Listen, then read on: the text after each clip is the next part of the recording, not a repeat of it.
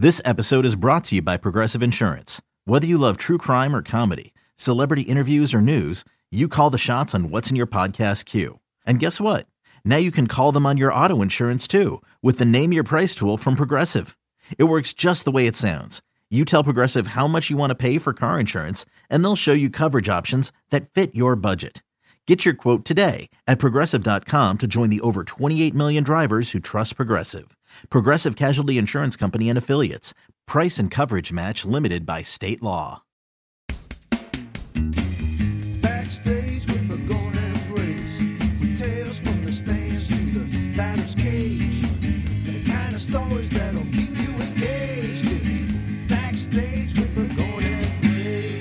Hi, everybody, and welcome to Phillies Backstage. I'm Tom Burgoyne, joined by Director of Fun and Games, John Brazier. How are you, John? Great, Tom. How are you doing? Doing great. Always, uh, as always, we're coming back to you live from the uh, Richie Ashburn broadcast booth. I have a hard time saying that every week, John, but uh, it's a little bit of a tongue twister. But we like saying it. We like the shout out to Whitey for sure. We're at Citizens Bank Park. It's beautiful. We got a great guest lined up today. I'm very pumped about I, I'm that. so pumped. I, I, I love Sarge. Well, he's one of our favorite guys. First of all, one of our favorite guys in the organization, right, John? I mean, uh, he's one of those guys. And, and coming, um, we had LA on last week. LA and Sarge are the same in that they both like bringing people together. You know, they they never big league anybody. The, No. You know, those two guys, Sarge in particular. We love Sarge. and and both those guys, you can, you can't you can't hang out with them for five ten minutes without laughing. I mean, they're just they just in their own way. They're they're just they have funny stories. They have they're not like Sarge doesn't tell jokes, but Sarge just when you're around the guy, you just want to you just want to be with him because he's got all kinds of stories. He's gonna bust on you. You're gonna bust back to him. You know what I mean? It's it's Yeah. just fun to hang out with Sarge. Yeah, and what a career too. I mean, he's played with great players. He's played in great cities too. We've talked about that before. He's you well, know that's the thing too. Like we, we see him as such a great guy. Yeah. He was really intimidating as a player. Yeah, You know what I mean? He wasn't like that goofy guy. He was he was like an intimidator. You Yeah. know, I- if you told me back then that you'd be you know you'd be friends with Sarge, you'd be like, wow, wow. You'd be like you'd be, somebody scowl at me. I know, I know. I, I'll always remember, and maybe I'll bring it up later. Uh, that great home run he hit in 1983. He won the MVP of the uh, National League Championship Series. I was at that game, and uh, you know he. He had swagger. Sarge had swagger. And it kind of leads me to that, you know, what makes a favorite player? I always got the sense that, like, Sarge is one of those guys who is a lot of people's favorite player. And I thought, you know, you were saying earlier, John, I, thought you were going to say he, he's like that in other cities. I think in Philadelphia, we think of him because he had such an impact here, not only as a player, but as a broadcaster. They love him in Chicago. They love him in San Francisco, Atlanta. Uh, very popular guy. But, you know, wh- why, you know, what is it about a player that makes him your favorite player? I want to get into that with him a little bit. I yeah. Just, uh, well, who is your favorite player? well, growing up, my first favorite player was Willie Montanez. And, and again, when Because I he, had, thi- he had panache. he did. He had panache. He He, had had, swagger. He, Yeah. He'd flip the bat. You know, uh, when he'd walk up to the plate, uh, he was a good player. He could hit. Uh, he had that style. And then after that, I think it was Jay Johnstone. I like the flakes. I like the guys who had personality. I like the good guys too. You know, uh, I remember on your other podcast, John. Uh, I wound up sitting in for you, and I interviewed Doug Glanville. And I, it was the same thing with Doug Glanville. Like Doug Glanville wasn't the greatest player, uh, but I think it, it- he was just a, a player that everybody liked because he was such a good guy. Um, and then it's just a cool thing when you have a, you know, a great player who can be your favorite player too. You know, you, it's not just the bench players Right. or average players. Sarge was a great player, uh, but he also had that that certain it that made him a, a, everybody's favorite player. Yeah, my favorite uh, growing up, uh, Steve Carlton. I mean, I, I love Steve Carlton because you knew when Steve Carlton's pitching that you're that 98% chance, unless they get lucky, get some lucky hits, or our team's not hitting, you know that you're, you're you might win. You're gonna win probably with with Lefty on the mound. So I love. How do you not? How, did you you not, not? love Yes, Lefty? absolutely. So Lefty was probably my favorite player, but I also had um, what I would call an unsung favorite Yeah, player. unsung. Who was your unsung? My unsung favorite, guy? player was easily Manny Trillo. I loved Nice. I loved when Manny Trillo would get the ball Right. and he'd hold it, hold it, hold it, and then he'd just fling it over sidearm, you know, over to first swagger. base. He had the yeah, swagger. So he had that style. I also, if you're if you're talking about other teams, I remember um, probably the, really the first World Series I really really cared about was the Red Sox versus the Reds, right, 1970. Is that 70? Yeah, 75. 75. Mm-hmm. Um, and so I just, you know, I, the the red machine. Yeah, the big red machine. Big Yeah. Red Machine with Joe Morgan, Joe Tony Morgan, Perez, and yeah. Concepcion, and Pete. Cesar Geronimo, and Yeah, Johnny. Bench. Uh, Johnny Bench was my favorite player, Hmm. more from a, from outside the Phillies. Um, and then you know the Red Sox. Louis, you talked about Flair. Luis Tiant. Remember Luis Tiant? Luis Tiant would do the whole, you know, goes Turn his basically body, turn his body around sure. and then fired over there. So, and then you know Fred Lynn and, and Jim Rice. But you know, obviously the Phillies, uh, they were starting to get going that at that point. Yeah, yeah. And Bowa, I, I think Bowa probably Yeah, when I when yeah. I think of my favorite player back then, I was a shortstop, and I loved Bowa. I loved with the enthusiasm he played the game. But I always just, I, you know, I would gravitate too to some some of the you know the the bench players or the guys that didn't get all the glory. But um, hey, we had a great week. Talk about favorite players. We just got finished that retro uh, weekend, John. Great '93 uh, tribute on Sunday. Um, it was awesome. Retro night. We had a blast. You know, on Friday. Well, yeah, because you got to perform with um, not Meatloaf, but Meatloaf's uh, distant cousin. we talked about that. You know, the fanatic got uh, he, he tried to get Meatloaf, but we only got his half brother, uh, Oh, Pot Roast. sorry, yeah, yeah. He always Roast. always lived in the shadow of Meatloaf. Pot Pot Roast did, and uh, never quite got the glory that Meatloaf did. But uh, basically, it was Matt Mailer who we're gonna have as a guest coming up on Phillies backstage. He's got a lot of stories, John. Now, but Pot Roast is a little down on his luck because normally, you know, Meatloaf and, and any other entertainer sings into a microphone. What did Pot Roast sing into? he sang into a ladle. he sang into a ladle because uh, he definitely uh, had put on some pounds. Pot Yes. roast. He was uh, a, a little heavy, singing into a ladle. Uh, he had the what was perfect for the '93 weekend. He kind of had that mullet hairstyle, perfect. And so he got up there, and you know, in year, actually was Matt Mailer, and we're going to be talking to Matt, and Matt. His job is to take a pie in the face from the fanatic. Whenever the fanatic needs to hit somebody in the pie, and he's he's gotten pretty good at it. But now I'm starting to wonder because when it came time for the fanatic, because after he was singing two out of three out ain't bad on the dugout, you It's a little, little schmaltzy. it was very schmaltzy, and the fans were starting to, you know, shift in their seats a little bit. It was got a little uncomfortable, and that's when the fanatic comes over. He's got a pie with whipped cream in a silver, you know, in one of those uh, little tin trays, and he, the fanatic's got to start using shaving cream when he goes to pie somebody because shaving cream kind of bonds, it binds a little bit, it sticks. Well, it, we we use whipped cream, and so when the fanatic went to hit pot roast with this whipped cream pie. It slid right off the dish. But pot roast flinched. First of all, He's- he's- you got to take it like a man. I mean, Yeah. it, it's your only job, and it, the, the the the cream just flew off of the tin and right into a fan and the security guard's uh, uh, lap for the fan, and the security guard took, took, took it right in the kisser. So uh, when we bring Matt Mailer uh, up here in another Yes. couple weeks, uh, we're going to talk about you know how to take a pie in the face. Well, and, and I can't. That that's going to be. we we might as well have a three-hour podcast because there's a lot of stories with Matt Mailer uh, that, that uh, was uh, four hours if we could actually tell it. You know Yes. all the stories, but we can't. Well, it was funny because you brought uh, Saturday Night Live uh, Jay Pharoah. Jay Pharoah down to the uh, Fanatics dressing room, Right. and he got the chance to meet Matt. And Matt, of course, wasn't Didn't have wearing pants, on, so we took a picture of of Jay Pharoah, his whole family, the fanatic, and Matt Mailer without pants. Right? and he wanted he wanted to change into pants, but I wouldn't let him. no, no, you No. can't. That's the way we all picture Matt. Jay Pharoah is awesome. He's if uh, if you don't know Saturday Night Live, uh, he's also on Showtime now.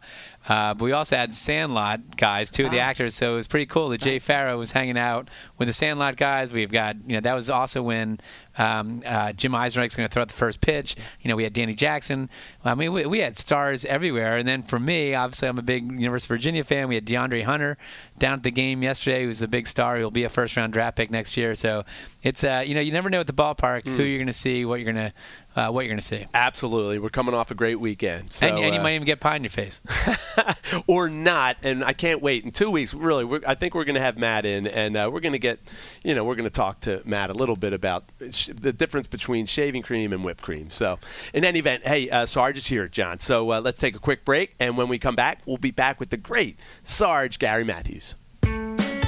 Bring your family to a Phillies game this season, and your kids can play as hard as the athletes. At the Yard at Citizens Bank Park, you'll find free activities like the Citizens Bank Fan Field, the Fanatic Rock Climbing Wall, and even a mini bullpen for your littlest pitchers.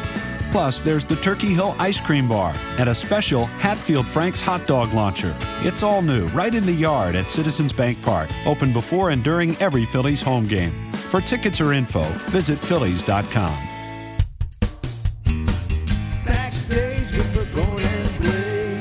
And we're back, Phillies backstage, and the man just walked in, John, our one of our favorite players, right? We were just talking about favorite players, and we said Sarge is one of those guys who's a favorite player. Sarge, how you doing? And uh, how's it feel to be, you know, everybody's favorite player? Did, did you ever? my no, serious, Sarge. when you were playing, did you get the sense that, yeah, I think I'm a lot of people's favorite player? Well, I mean, no, to be quite No, honest. no. But um, I don't know. I I, um, all through little league, all through all uh, baseball, my baseball life, I always hit third.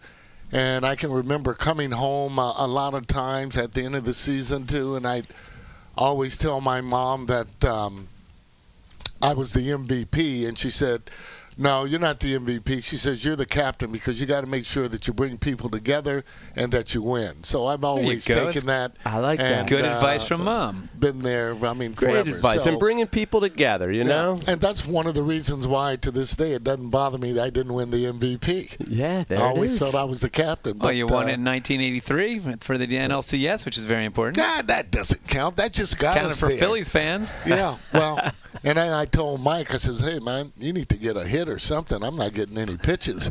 Uh, but uh, getting into the World Series, being here in Philadelphia, obviously, uh, for me, a dream come true. And um, if I had been able to play with Mike and those guys, I mean, man, uh, what a career you think you could have had. They wouldn't have had to concentrate on you. Yeah. All right, let's go back to the beginning of your career because obviously you came up through the Giants organization. Uh, I think your first year was 72, but really 73 was your first full year. Uh, talk about that team because that team, how cool is it? You've got legendary players. You got Willie Mays, arguably the some some people say the greatest player to ever play the game. You had Bobby Bonds, you had Gary Maddox, you had Tito Fuentes, you had Willie McCovey, you had Dave Kingman, Juan Marichal, and you have Randy Dave Moffitt. Kingman was on that yeah, team? you had Randy Wow. Ran- Randy Moffitt, who's Billie Ge- Jean King's brother. Look at that. I mean, that was an unbelievable team to come up to be a rookie in 1973. Yeah, that was a lot of fun. And not only that, though, we came up through the minor league, so it wasn't um, Right. obviously all that big of a deal. Although uh, with Gary Maddox and uh, McCovey, we were uh, locker partners. He was in the middle, I was in one side. Maddox was on the other side. McCovey used to always get on me because I'd have shoes and stuff in his locker. And uh, the one good thing, though, um, everybody on the team uh, uh, could hit. And uh, even though we didn't really uh, win then, uh, the Big Red Machine really took over kind of in the uh, the Yep. 70s. But um, we really, really had a lot of fun. And all those guys that you named really are still good friends to this day, especially uh, Randy Moffitt. Well, William, talk about Willie Mays because everyone always again says that, that that he might be the greatest player to ever play the game. When you're talking about his all-around game, did you when you're playing with him, did you see him in that light, or is it more looking back that we say Willie Mays was unbelievable? Hey, man, with whomever on the team, you're trying to get hits Right. and mo hits. Right. So you don't have to go down to the minor leagues. Those guys are already established. Yeah. But Willie used to always give us gloves uh, uh, every single year. So, you know, it's kind of like we didn't look at it as an awe like other people. We Yeah. just looked at it as kind of normal. Uh, you know, regular guy on the team. He could hit, probably do obviously better things than anyone else. But as a uh, a young player, and especially with Maddox coming up, we didn't think that we were, you know, inferior to any of Nice. them, Mays, McCovey, or whatever. We had a story to, to tell, and each time we were out on the on the baseball field, uh, we were able to uh, display that. And they were pretty welcoming to you, uh, Sarge. You know, some of those guys, the McCoveys and the Mays. Yeah, I mean, Mm-hmm. you know, you just don't, you know, go crazy. You don't jump in the cage first. You Mm-hmm. know, you got to like pick up a couple balls or whatever uh, first, and then uh, be able to go in. But when you start hitting the ball, they stand around. So it's, uh, you know, you're looking at them, and uh, they're looking at you. They respected you. Well, they do. I Yeah. mean, because they know that you're going to be coming to the team, but respect comes with the way that you play and the Mm. way that you were taught to be played, especially in the Giants uh, organization. Did those guys? You know, we had LA on here last week. Like, were they like the clubhouse? And did, did everybody bond? Was there a lot of shenanigans? Was it, uh, you know, that kind of a clubhouse, Well, or were I they more serious? You know, ours was a little more serious. I mean, let's just face it. Pitchers have a lot of time on their hands. They get a chance to think up a lot of stuff. To LA do. has nothing better to do Oh, are you kidding than me? stick I mean, sunflower seeds on his face. you know, these, these guys again, they just they think up things that they want to do, you know, to be to be noticed. But the fact is, uh, all those guys they end up doing the the job, keeping it really kind of uh, loose. And uh, I mean, let's face it, when you look at the ball club they had in uh, '93, I mean, to be on that ball club there with those guys they had here in Philly. Wow, I don't even know how you could last the whole season. I mean, they had some some serious guys that were able to play, but um, you'd have to put them in the category of a uh, uh, kind of like the uh, animal party. I mean, yeah, guys Animal House, yeah. they they just they just like to party and hit, and uh, they did a heck of a job. So you went to Atlanta after Giants. Who are your boys in Atlanta? Who who did you hang out with the most? Who was Uh, the uh, well, we had Phil Niekro over there, and that was early on with uh, Bob Horner, Dale Murray, Murphy. Uh, Chris Chambliss uh, uh, was there uh, for one day. Um, uh, Ted Turner was our manager until uh, Oh, really? uh, Wow. the uh, the commissioner called the dugout and told him to get on out of there, and he said, "I think I can do as good a job as Dave Bristol." But uh, How many games did he manage? ended I didn't know that. Yeah, one. Serious? No, He's- he well, managed one game? half of one, Half of one. The commissioner kicked it out. he Is that didn't even right? know how to put on his socks, for Christ's sake. But uh, Ted is a good friend, even to this day. Um, um, so then you really get- respect for him. So then Really. you get to Philadelphia in 1981. What was that like when you get to Philadelphia? You guys Well, just uh, coming off the obviously the 1980 World Series. no, not you guys. I came Well, after the 80 You came after that. That's what I'm saying. You came Yeah. after that. Uh, it was good. I mean, you know, Pete was on the team there. You had Mike, uh, you know, in his heyday. But remembering that when you win, um, that next year it's just not the same because you just don't have the same kind of fire, the same kind of, uh, um I don't know, the will. And with me coming here and never had won, well, you know, I'm I'm ready to go. I'm ready to get back to the series. It took us a little while, but you know, we ended up doing that in. Uh, Well, then you get the Uh, 83 team, and you got Tony Perez, and you got Pete Rose, and Joe, Joe Morgan. Yeah. yeah, that was uh, an interesting year there. Uh, Paul Owens uh, ended up being our manager. Can I can never remember uh, a manager in Pat Corrales who we had fired and uh, he was in first place. Right. They just didn't like the way we were in first place. right. I think they take that to this day here. But uh, Pat was uh, fired, and then uh, Paul came down, and you know we end up uh, going to the World Series. How did the mood change in the clubhouse when he came down? What were what do you think they were looking to bring in to that team? Well, to it- have the Pope come in. It wasn't any type of uh, stability. Uh, it was more that you know there were guys that uh, weren't getting uh, playing time.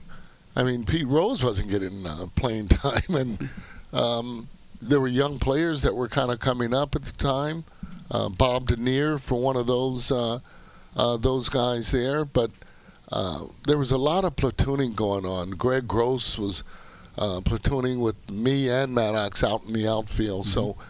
Um, uh, the main thing is is that we were able to get to the World Series, and even though we fell short, uh, it was just a great, uh, a great, great experience. And you think that was you think that was a spark though? I know you were in first place already, but do you think that helped or um, to have Pope come in at that point? Oh, uh, you know what? I don't know because uh, we never really saw him a lot. You know, we just went out and played. Nice. To be quite honest, and Pope would actually, you know, I mean, handle the press. But you know, we had Morgan on the team and Pete, Tony Perez, Gary Maddox was out there uh, playing. I don't remember.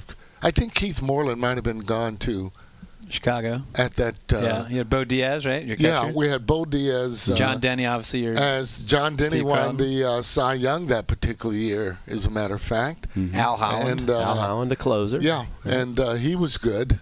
uh, for sure. But uh, again, you know, d- a different era, a, a great time. But you know, my first time being in uh, the World Series, so that's something uh, personally I'll never forget. All right, so then you go to Chicago and have one of your best years. Well, you just came off the MVP of the NLCS, but then you go to Yeah. Chicago, have an unbelievable year in 1984. And the funny thing is that team was all like former Phillies. Yeah. I mean, literally, look at all Tom, look at all these I former know. Phillies on this It's team. unbelievable. Warren Brusstar, Dickie Noles, Dick Ruthven, Larry Bowa, Richie Hebner, Ryne Sandberg, Bob Dernier, Jay Johnstone, Keith Moreland, all on that 84 team. And Dallas. And Dallas, right? Who obviously obviously brought a lot of those people over. Yeah. Well, he brought guys over that he thought maybe could help them win, and um, you know, I mean, it, it happened. Bobby Dernier, Bob Dernier, it really kind of resurrected his whole career. Uh, being able to go to Chicago, he ended up winning a Gold Glove there, getting more years, and here with the Phillies, he was ticketed to go back to uh, the minor leagues. Yeah. Yeah. Well, it was uh, Philly. What do they call them? Philly West out there, right? Phi- Yeah, Philadelphia West. Philly uh, West, and I've always thought for me it was an advantage in playing in Chicago because a lot of the guys that come in, obviously, you know, they like to go to uh, uh, the lodge. I Well, don't this is all day games too back then. Yeah, I don't know if any of you guys have ever uh, uh, gone there. Never, never been. But The lodge. uh, when you when, when when you play early, you put up when you put up victories, you're putting pressure on the teams that haven't played.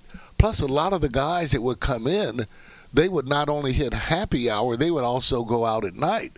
For us that lived there, we would hit happy hour and then call it a day. So we would be kind of refreshed in the morning when we uh, uh, came in. That's so, a home field advantage right there. well, that it, it really is, but you know, it's uh, fun time there in You know, Chicago. come to think of it, really Sarge, I'm just after having this conversation, I'm, you've been in a, like the fun cities. Like Yes. you picked like San Fran is a fun city, like a cool city. Uh, Chicago doesn't get any better than that. No, right no. now Well, Atlanta- Philadelphia. Philadelphia, of course. Uh, Atlanta, Atlanta, you took a little break, but took a little break You, know, in there's, Atlanta. there- you can have some fun in Atlanta, but really, Chicago and San Fran are two of the best road trips, you know, for fans. yeah, right? Yeah. Uh, maybe I should clear that up because I didn't really pick them. They picked you. They picked me. I, I had the reputation every three or four years.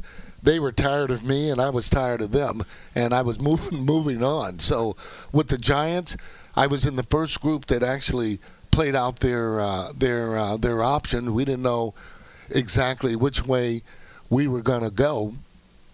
Uh, they had like a draft that particular uh, year, and uh, Reggie that year actually went to the Yankees. The Yankees had picked me number two, and uh, possibly I was going to go there, although uh, Ted started uh, doing a lot of stuff, and then they ended up taking Gullett, who was a pitcher. So I would have had the chance to play with the Yankees with Thurman Munson, and Wow. I always relished the thought because I'm at that particular time um, was a little bit cocky. So you know, I was used to hitting third, and so was Thurman Munson. So man alive, it was going to be a war. I can tell you that. and uh, with Reggie on the team, and you know Graig Yeah. Nettles and all those guys, I, I just think for me it would have been a a fun, fun uh, time. I mean, my favorite player of all time, which, you know, I mean, you wouldn't be able to guess in a hundred years, was uh, Elston Howard with the Yankees. And I like the Yankees because those were the only the teams that were on all the time that you can uh, see.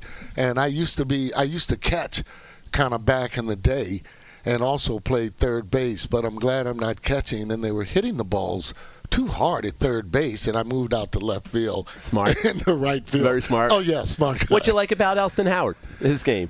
Uh, well, not only uh, because he was a catcher and black, and I was a catcher back then, Mm-hmm. and uh, he was someone that you could look up to, and uh, he was very well respected with the Yankees, and he was a good hitter. Mm. So it was easy to gravitate uh, to him, especially with so many of the really good hitters they had on the team. Yeah, yeah, the Sarge and pinstripes. Uh, I, I don't know, Sarge. I don't, I don't like the. I don't know if I would have liked that. Well, Tom, I think when we come back, Go we're gonna, we're, I know we're going to be taking a break soon. When we come back, Sarge to me is it knows everybody. Yes. Like like there's some guys that ha- are the connection people. Like Shane Victorino was a great connector. Like he knew everybody had his own connections, and he's always going to Atlantic City, and people would go to him. Sarge to me, if like I know that when we'll get into this, like when when you're going to go golf trips, uh, like when he was a broadcaster. Or I'm sure when he's a player too, he had all the golf connections. He has all the restaurant connections. He's got the wine connections. He's got that. So I want to get into that when we come back because he is- Sarge is as you in the beginning of the show you said everyone loves Sarge, and I think it's because he is that great connector. And you have even uh, put together a little trivia challenge, I think, John, for Sarge. So uh, it's an easy one. it's an we, easy do, we do a trivia question, and we do it in the person's wheelhouse. And I know that this is your wheelhouse, so you'll you'll be fine. That's coming up after the break, Sarge. I know you're waiting with bated breath, but uh, we're going to take a quick break, and we'll be back right after this. Bring your family to a Phillies game this season, and your kids can play as hard as the athletes. At the Yard at Citizens Bank Park, you'll find free activities like the Citizens Bank Fan Field, the Fanatic Rock Climbing Wall, and even a mini bullpen for your littlest pitchers.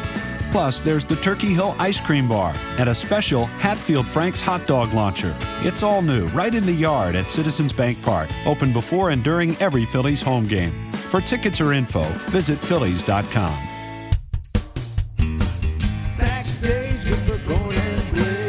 And we are back with Sarge, everybody's favorite player. And you know, Sarge, we were talking about it earlier before you came in about why you like a certain player, and uh, I think everybody loved just the way you played. First of all, you hit, like you said, you were a hitter. Everybody loves a hitter, but it was the way you did it. You had style, and and when you have a favorite player as a kid or growing up, you know, you're like a, a player with style. So you had that, but you also had a, you know, like you said, you, you weren't backing down from Willie Mays or Willie McCovey. You you had, uh, you know, a certain cockiness.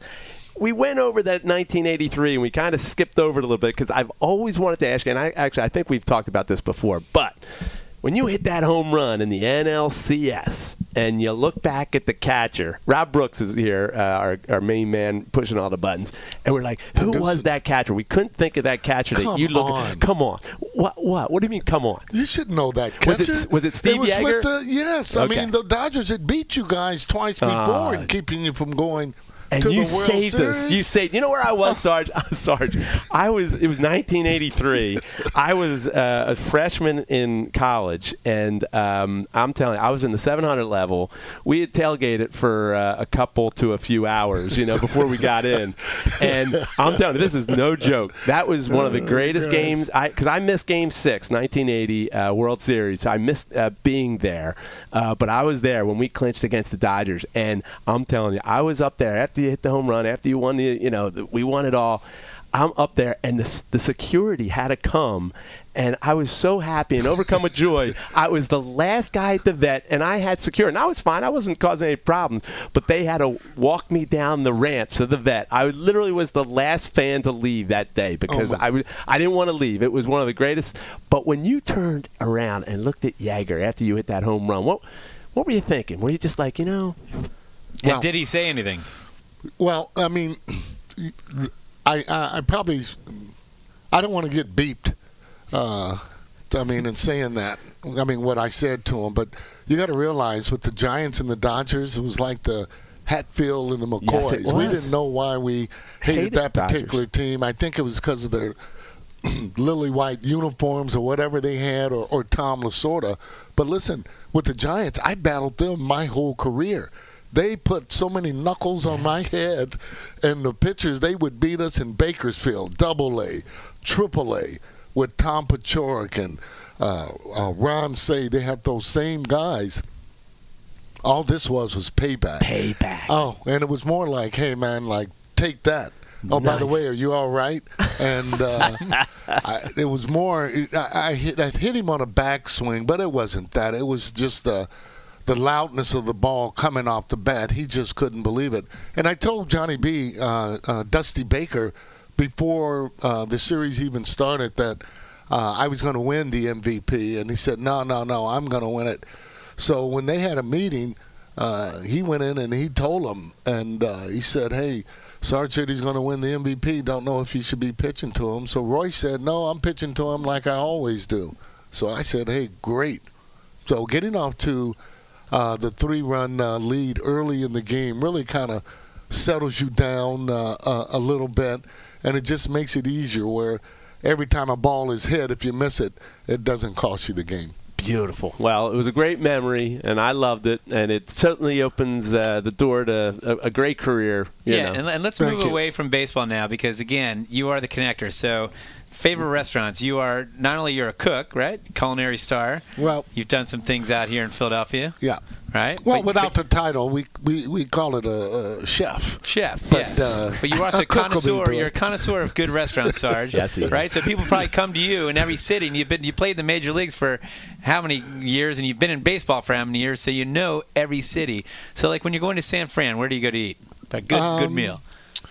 A really good place there would be called the Slanted Door, and uh, it is in the uh, Embarcadero Center, and uh, it is uh, it's it's really unbelievable. It's really in my top uh, five. My son actually turned it on uh, to me, and uh, they're one of the few restaurants there that they take a siesta uh, after lunch. Really? Yeah, the two o'clock they close it down. So usually, yeah, I don't want to be telling secrets, but usually I'll go there uh, right about say oh, I'd say one forty because once you're in, they serve you. Right. But if you get there before then, you're going to have to wait an hour. So everybody's leaving and going to work, so you're able to get in and almost have the restaurant Now, by is, yourself. does this go all cuisines, or like when you pick restaurants in a different city, is it all is it kind of the same, or is it is it Italian? Is it do you, do you kind of Well- jump around? Like we're in Philadelphia. Where, where'd you go to in Philadelphia? Oh well, I mean, obviously, uh, uh, Morimoto's is one of my really uh, nice restaurants I go to here. Jones, Yep. I go to here. I mean, Capital Grille, the Palm. I mean, I'm all over. Uh, uh, Don't you here. have a stool at the Capital Grille that did, did you keep warm for you? It's like Sarge's stool. Actually, it was uh, Shane Victorino's stool. I'm just still keeping that warm. okay. How about New York? Um, God, New York again. The, the the in New York, and it just changes so so uh, uh, much. Uh, but there's a restaurant. I mean, I, I go to all the time. That's called uh, Rue 57, which is just right up the street from where we uh, used to say stay there, and they have all kind of different. Uh, Assuming that's French. uh, foods. Well, it's kind of uh, really it, it. You're good. It's almost in between, kind of, because you can go and get, you know, a nice steak. They have obviously some good uh, chicken uh, dishes that are there, uh, rice along with uh, different type of seafood and so on. So I'm uh, I'm liking that pretty much. Uh, what I remember, Sarge, when you were doing the games here uh, as a broadcaster, once a year you would turn the TV booth into a pig roast. How did Oh that get gosh. started? I love that. I mean, you brought in some great food. Oh, we uh, we had a good time there. we would actually, uh, I think twice I brought in, uh, uh, I want to say a pig, uh, right about maybe, what, 50 pounds or so, and then we'd set it up, and then we'd have all of the different rice and so on. But I got to tell you, it wasn't really a good day because. When I had that, nobody was buying food in the Exactly. cafeteria. We go back for ice coming cream. in here. Yeah. So Ruben wasn't really happy with that. He was going like, "What the heck is going on?" As he's walking out with a plate. Uh, Yeah. As a matter of fact, but and, you, and you made we- Larry Andersen feel comfortable because he's not the only pig in the booth. Oh, no. that was good. but it, but it was funny because you're right. You know, they'd have you know they uh, here at the games they cook a huge meal for all the press and for uh, working employees, and it's the best in baseball. They do do the best job. But on that day, it's so funny. Everybody comes into the uh, Oh. TV booth to get their pig roast and the rices. Oh, different Oh, rices. You're right, different Sarge. beans, Bean- plantains. Yeah, and nobody. They have all this food left over in the press club, but we'd go back for ice cream. That was that All right, would be so, about so it. food is that when I think of you, Sarge, I think food, but I also think golf because there's nobody that likes golfing more than you. And I, and again, by in, able to travel to all these different cities, and I'm sure when you go to San Fran, you play Pebble Beach. How many times have you played Pebble Beach? um, believe it or not, I haven't played Pebble What? Beach. No. Um, uh, That's that shocking right there. Yeah, I, I will be playing it, uh, but I haven't played it as of uh, yet. San Francisco, I like the um, uh, Olympic Club. Yeah. Harding Park is really nice. What are some of your other Uh, like Pittsburgh? You got to love Pittsburgh. Is what Oakmont, right? You play out there. I played there before, as a matter of fact, and that course is tough, uh, without a doubt. Oof. it's long, and you got to be able to putt. And I did play that. How'd you Chicago. know How that? about, how about Chicago? Chicago, I played all over Medinah, Mid- yep. uh, Cog Hill uh, over there, Kemper uh, Lakes. Uh, I played. Those are some of the top uh, golf courses there, uh, along with oh my gosh, Butler International. Okay. Woof, man. Now again, the, and being a connector, how cool is this, Tom? And I think you know this, but the audience doesn't know this. Sarge was good buddies with former President Barack Obama. His kids, your kids went to, uh, your your daughter went to school with, with um, with Barack Obama's daughters, right? I actually played golf with uh, with uh, Brock uh, twice. Uh, they went to dance school and so on together. Uh, we've had several different cookouts when uh, we'd go to spring training. So before he was even the uh, uh, senator, he was actually he would come there to Chicago. Or I'm sorry, to spring training in Mesa, and we'd have different cookouts, uh, be able to hang out. Uh, that's where I ended up really getting a chance to meet Michelle and so on there. I wouldn't consider me the his best friend, but uh, if I'm walking down the street and he sees me, he would certainly uh, acknowledge me like he did at the uh, White House when I was trying to get everybody to sit around uh, with me, including uh, brother Chris uh, Wheeler. And uh, he was embarrassed. He said, oh, "You don't know him. You're not going to be able to." And sure enough, once he got through You talking, never doubt he, the Sarge. Come on. he acknowledged, and uh, that was probably that was really a special uh, uh, moment because I didn't really tell a lot of people, and then a lot of our executives were there, go, were like going like, "Man, what is going That is on?" That's so cool. you know, but I had known him, uh, Yeah. you know, for so long. How's so. his golf? I know he's a hoop player. How's his golf game? Well, I, I mean, I haven't played with him in a while. I think it's gotten better, but when I played with him, I, uh, it was with uh, Sandberg and also uh, uh, Gene Klein, and we were winning by uh, a couple of strokes. Came up to a par three. Uh, he hits his in the water.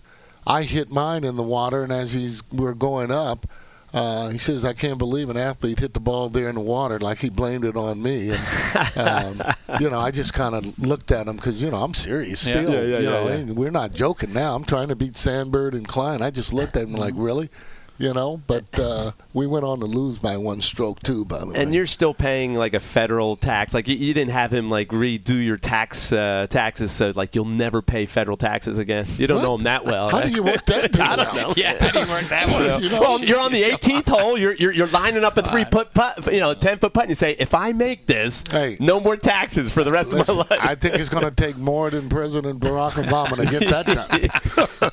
oh man! and uh, more importantly, how's your game? You had double knee replacement uh, in the off season, right, Sarge? Wouldn't wish that on my worst enemy, Ah, really. yeah. And uh, I say that because when you have it done, you don't have a good leg to stand on Right. to do your rehab. So you're actually really literally learning how to walk again. And for me, it became frustrating because when you're working out, you want to see the results. So talking with uh, Ferguson Jenkins, he had it done, but his still isn't all the way back, and it's been a year and a half. So he said it's going to take Yeah. a uh, a good solid uh, uh, a year before you're able to really Well, come back. This is what my concern is. You know, the Phanatic actually does a great Sarge impersonation, and you know, I don't know if you've seen that Sarge. course, I know you've yeah. seen it. Every Yeah, time I've you get introduced at an alumni, the Phanatic has, I think, your walk down. Have are you? Has your walk changed now? Absolutely. That, oh no! Are you doing Well, investigative research for the Phanatic? uh, we'll check you out The now. Phanatic's got to Okay. do a little research Yeah. and uh, watch you uh, no next more, time you're on the uh, field. no more leaning Yeah, because it's, the before side, it's the sideways, just Yeah. kind of the Yeah. chest is out. It's, Yeah, like, it's, yeah, it's. John Wayne going like crooked. It's oh kind gosh, of. oh unbelievable. And, and one other thing, Sarge, I think of when I think of the Phanatic too. You know, you, you are a big. Uh, certainly, you love the good music, and. Uh, uh, me and Mrs. Jones Oh, is, man is, alive. is one of the best songs out there. Billy Paul, of course, it's a song from Yeah. the uh, Gamble and Huff collection. And uh, I'll never forget, Sarge and I had the uh, the uh, honor of being uh, celebrity bartenders at Downey's, and it's it, it's back when they had the uh, karaoke guy. Yeah, And yeah. Uh, I just remember when Sarge and I, before we started, Sarge was like, "I do not sing in public. I don't sing in public. That's the last thing I do. is Sing in public." Well, after two hours of celebrity bartender, where it's eh, a little bit for you, a little bit for me, Sarge and I both have our microphones, and we're we're belting out me and Mrs. Well, that, Jones. and that's not an easy song. I mean, if you're, Oh, hitting, no. the, if you're hitting the high note, oh no, we Oh, weren't hitting gosh. any high notes. hey, yeah, we know to get that mic away from us on the high notes, okay?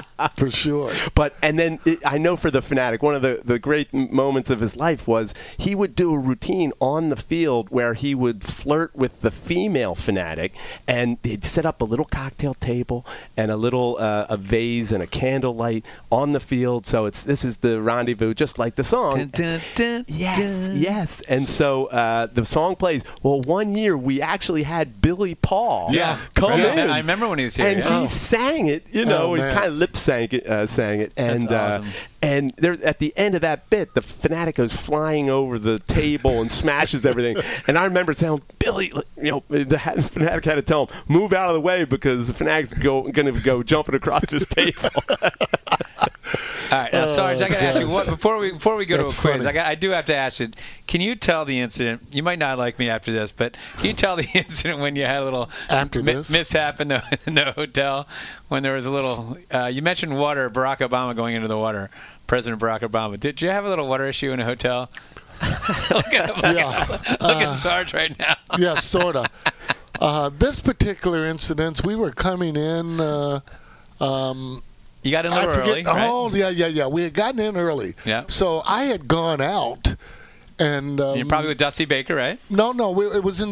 uh, It was. It was in Cincinnati, Yeah. right? But you, I think, But I had gone out, and then I was coming back to take a nap Yep. to be able to go out later. Well, I'm next door to Chris Wheeler, so obviously I'm getting into bed. You know, uh, you brush your teeth and so on. So I accidentally uh, left the water uh, running in the sink. Oops. Why these people give me a room where the sink doesn't work, I'll never know. But long story short, after two hours, I'm hearing this uh, bam, bam, bam, bam, bam. And it's the uh, security guard, and they're going up, Mr. Matthews, uh, you have your water running? So I go like, no, I don't have it. And then I'm hearing something, so I get up and it goes, I'm going like, what is going on? So meantime, my room is flooded out, and it's going in the Wheels's room next door. Oh, my So uh, he actually gets them to tell him about him, and then I again I go like, man, I can't believe they gave me a room where you're brushing your teeth. You can't leave the uh, water running. But the moral of the story is when something like that happens, when they put you in a new room like they did for me, it was a suite, and I went like, wow.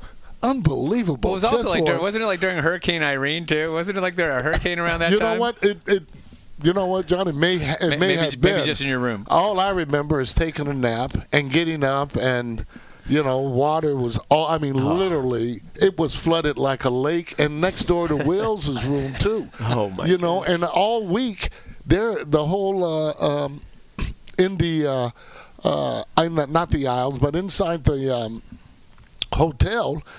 They're trying to vacuum up Oh, all man, this really water. damage. Oh, and not only that, I mean, from the, the, the smell and then the noise Oh. and people complaining, and then they put me on a different floor in a suite. I went like, man, They put it on the Phillies tab. oh my. Well, I mean, wasn't my fault they put me in a room where you know you can't even work. take a uh, a nap, right. You know, without the water running down. And what happened to the hole there in the sink where it runs through there? Yeah, the drain. I guess what? I cost them a lot of money because they ended Yeah, up putting did. sinks in after and, that. and we can't let you go too without talking hats, like right? So, so golf, food.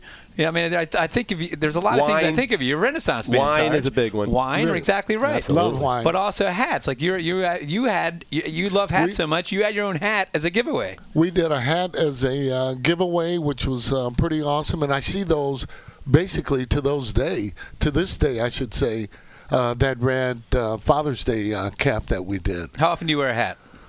Every day. Every day, different. But yeah, how many hats do you have? Come on now, I have to kill you. to pay you that. What's that? Imelda Marcos? Didn't she have all the Shoes, she had all the shoes? shoes. Ah, You know, yes. the, the maker of the hats are the the Bollman Company, which is the oldest hat company, I think, uh, in the United uh, States. Uh, Hmm. uh, our producer today, Rob Brooks, he's he's got some of those hats. I don't know if he's gotten any new ones. I haven't seen any uh, on him, but we would come in here and they would display them. Man, we we'd have close to maybe.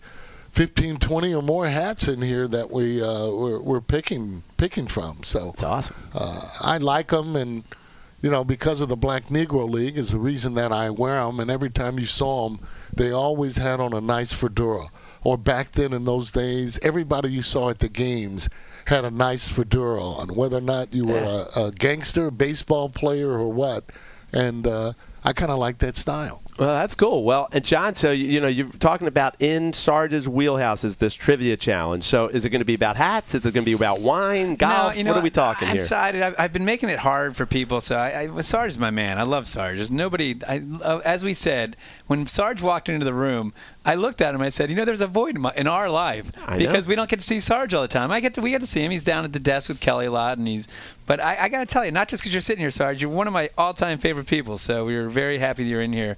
So because of that, Sarge, I'm giving you kind of. I'm giving you an easy one. He said easy before, and he always Sure. screws up the questions. I So know. Yeah, we'll yeah. see if he gets this right. All right, ready, Sarge? Sure. First question. Uh, by the way, Tom, what does he win? Uh, well, let's see. The John Kruk pullover was uh, last week, so we got to come up with a new item to give away. Can hardly wait to get that one. All right. Well, Sarge, we'll, we'll, we'll get you a new hat. We'll get you a, one to add to your collection. All right. We don't, we don't know what the hat's going to look like, but we'll get you a new hat. Question number one. In 1983, Mike Schmidt led the team in home runs with 40. Who was second on the team in home runs? Was it uh, Bo Diaz, Joe Morgan, you, or Von Hayes? I got to say, uh, oh man, hmm.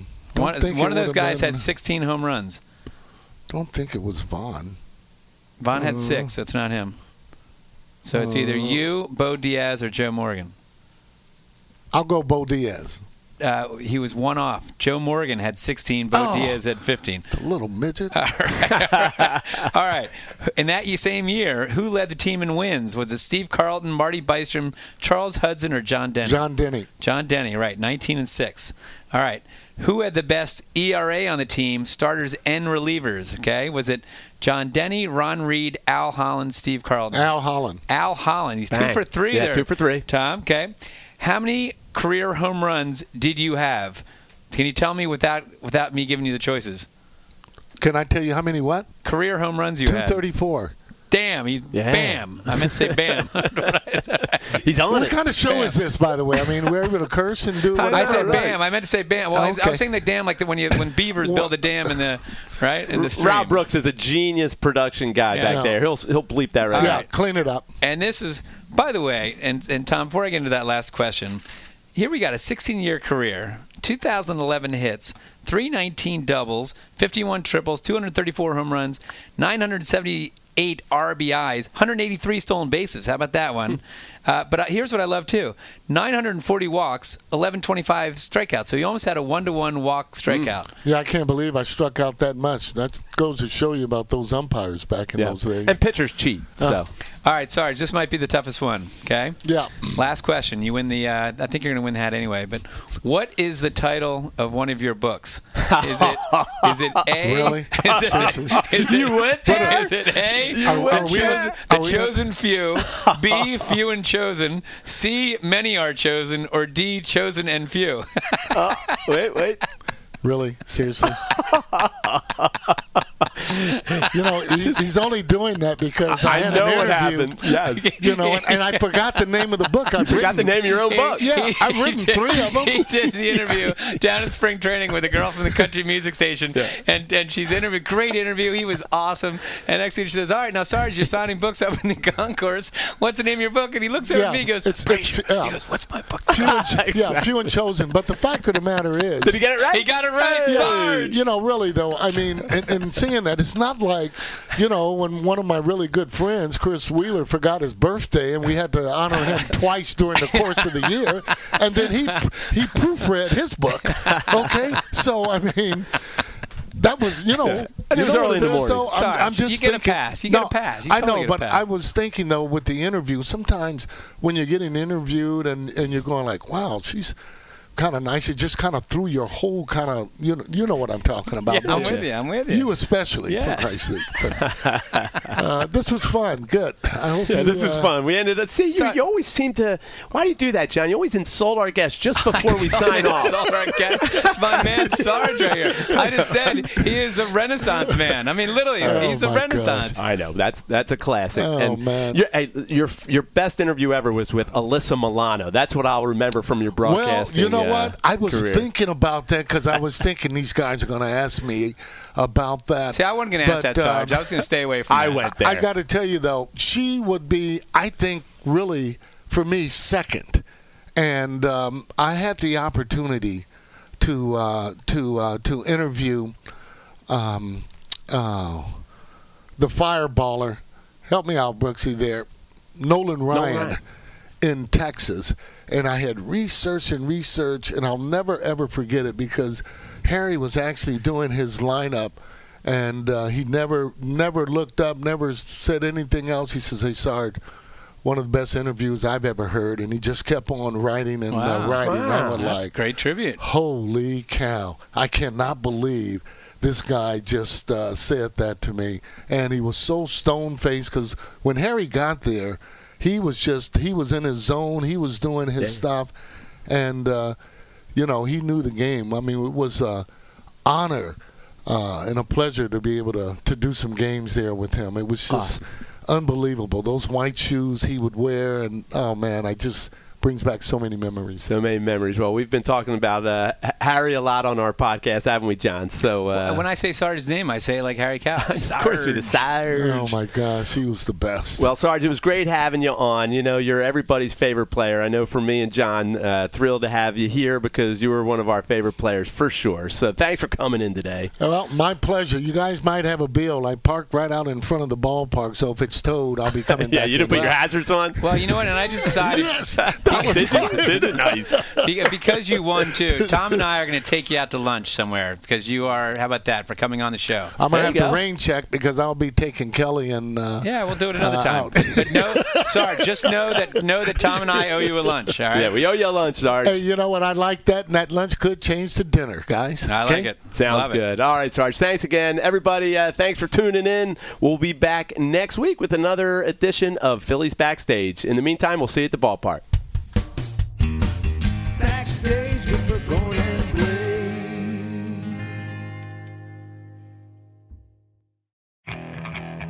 Okay, picture this. It's Friday afternoon when a thought hits you. I can waste another weekend doing the same old whatever, or I can conquer it. I can hop into my all new Hyundai Santa Fe and hit the road. Any road. The steeper, the better. Because my all new Santa Fe is available with HTRAC all wheel drive, so I can hit the trail without a worry in the world. Heck, with three rows and best in class rear cargo space, I can pack the whole family in with all our gear. We've got available dual wireless charging for our phones, so we'll never lose touch with civilization, and we won't lose touch with the primordial power of Mother Earth. So, which is it? Waste the weekend or do something a little more epic? And conquer it in the all new Hyundai Santa Fe. Visit HyundaiUSA.com or call 562-314-4603 for more details. Hyundai, there's joy in every journey.